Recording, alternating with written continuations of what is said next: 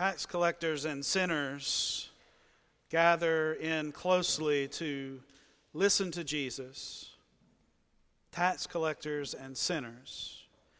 They are lost folks, every one, and they are to blame for their lostness. You know, farmers say that sheep get lost today the same way they got lost back then, one nibble at a time. The flock moves along a verdant hillside, every head down as they eat, most of them conscious of the presence of others. But occasionally, a sheep is so into the meal, so blissfully unaware of surroundings that she moves two inches at a time, enjoying the taste of the grass the way it lingers, the pungent aroma of colorful blossoms mixed in, the increasing satisfaction of a full stomach, two inches at a time, nibbling as she goes. And then the sheep looks up, still chewing, and as far as she can see in any direction, empty hillsides and the wind picks up, and there's a chill in the air, and the wolves howl in the distance. It's the sheep's fault, you know. Sheep have a propensity to wander, so we've heard, but it's no excuse.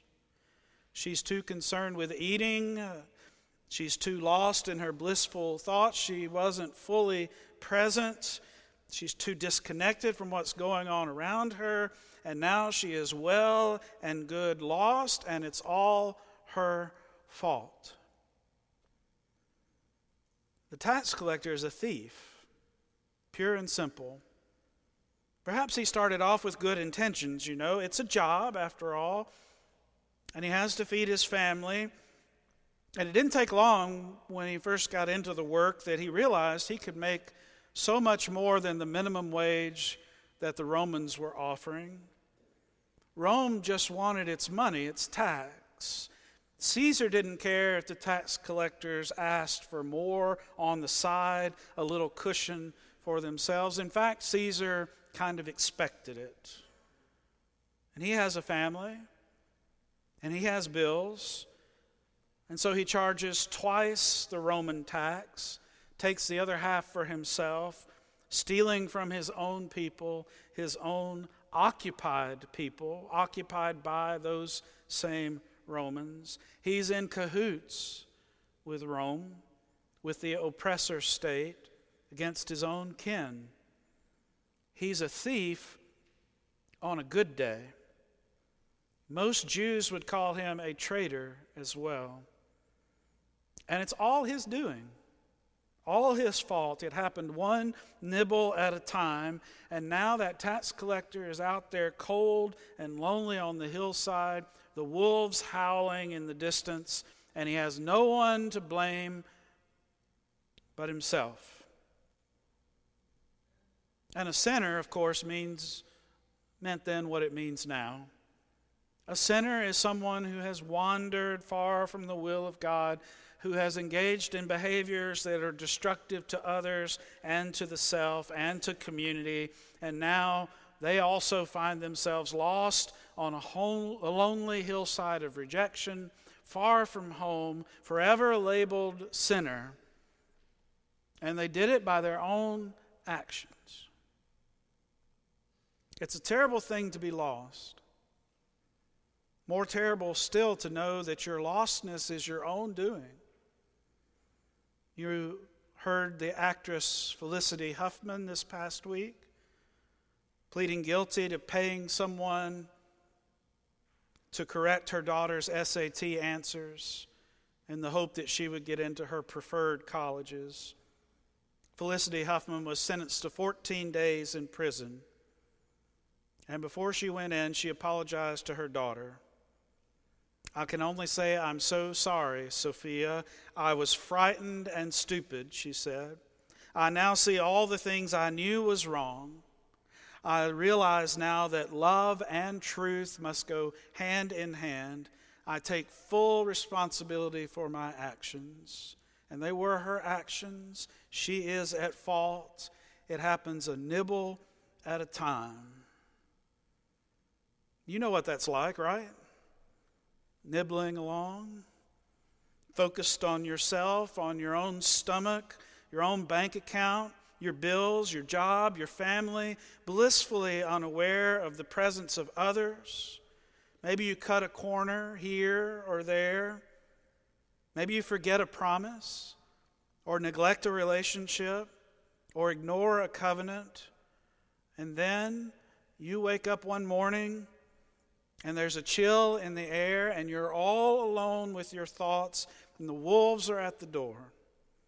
And there's no one to blame, really, no one but you.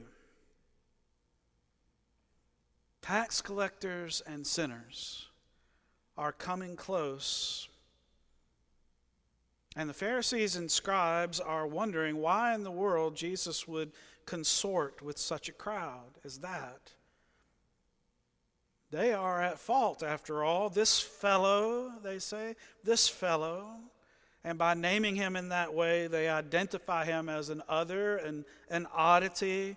This fellow welcomes tax collectors and sinners, and worst of all, eats with them. So Jesus asks them Suppose you had a hundred sheep and one of them wanders off and is lost. Wouldn't you leave the 99 in the wilderness and go and find the lost sheep? It's, there's a simple answer to that question no.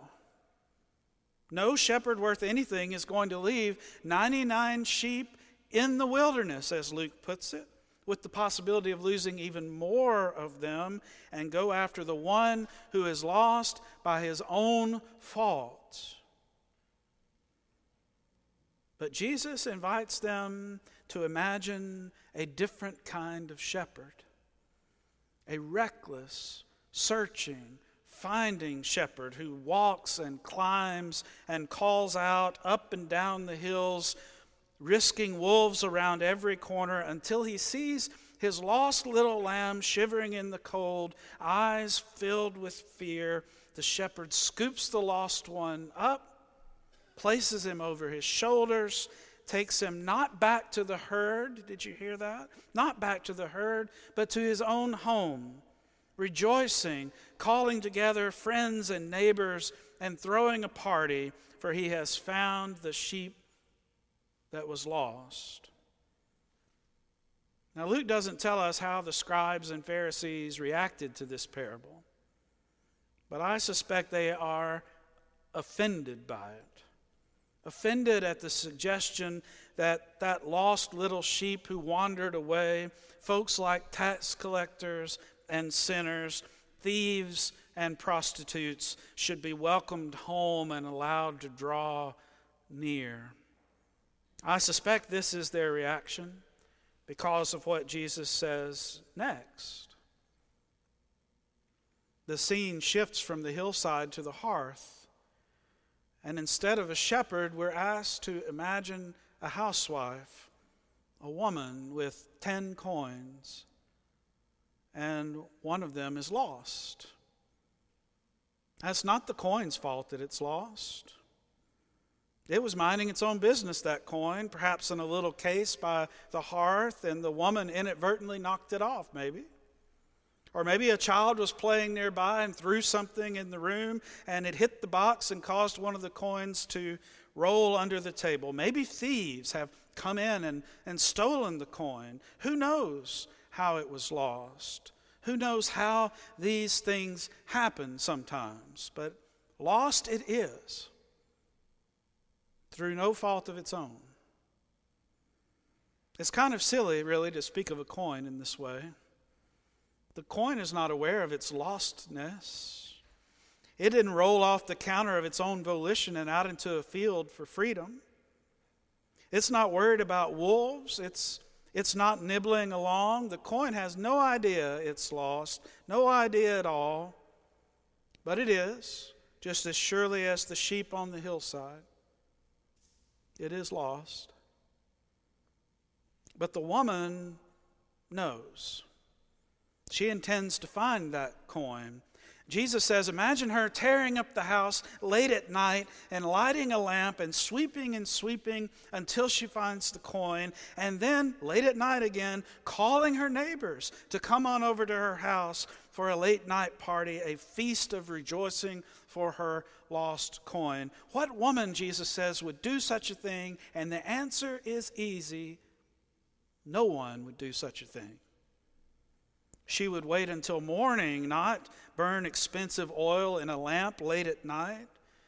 And she would safely tuck that lost little coin back into its spot when she finds it, not spend it extravagantly on a party that costs more than the coin is worth.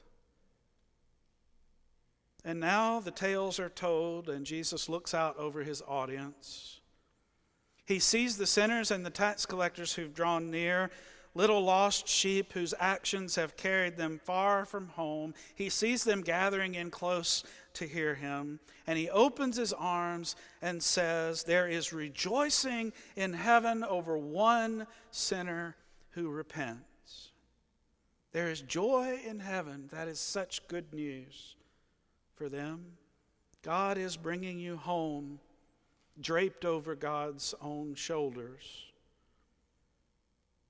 And he looks at the scribes and the Pharisees, just as lost as the sinner and the tax collectors, but they have no idea. They fancy themselves the keepers of righteousness, but like a coin inadvertently knocked off the counter, they too are so very lost. But they sit there oblivious to their lostness thinking they are shining for all the world to see in gold and silver, not knowing the true state of things, their souls far from home.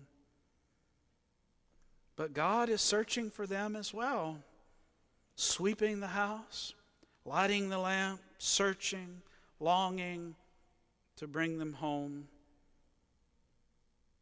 The 99 sheep in this story are a foil the nine coins matter not.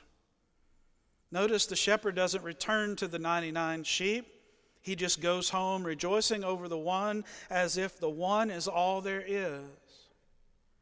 And the woman who finds the coin, she calls together friends and neighbors and celebrates as if that coin was the only coin she ever had.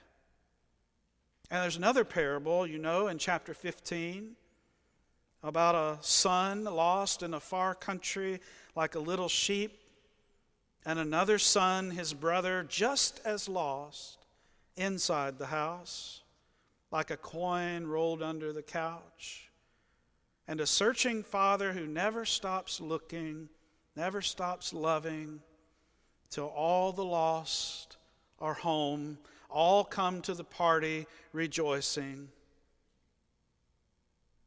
There is no 99. There are no nine. There's only this basic truth. We are all of us lost. And God is in the business of finding. That's why sinners and tax collectors come searching out this fellow, because he offered them a place at the table, literally. He ate with them, which then and now was the ultimate sign of belonging, of welcome, of home. It's not too far a stretch to imagine the middle school cafeteria as a metaphor for the kingdom of God. At least the middle school cafeteria that I was familiar with growing up. I started a new school year and a new school at the beginning of seventh grade. And I remember that very first lunch, wandering with my plastic tray and a slice of square pizza and tater tots and applesauce, up and down the rows, lost through no fault of my own. I was awkward and shy and would have been content to find an empty table off in the corner to eat alone and to eat there for the rest of the year just that way. Most of the tables that I walked by let it be known that I was not welcome, either verbally or non verbally. And then I heard my name. Hey, hey, Chris. And I looked over, and there was this fellow beckoning me over to his table to sit down next to him and eat. And sitting there, I think maybe I caught just a small glimpse of what it must feel like the liberation that's contained in an authentic welcome to one who feels so lost, whether by his own fault or not.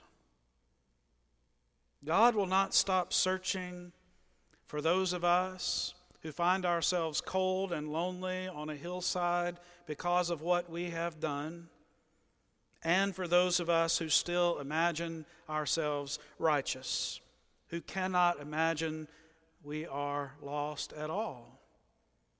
God is in the business of searching and finding all of us, now and forever. May it be so. Amen.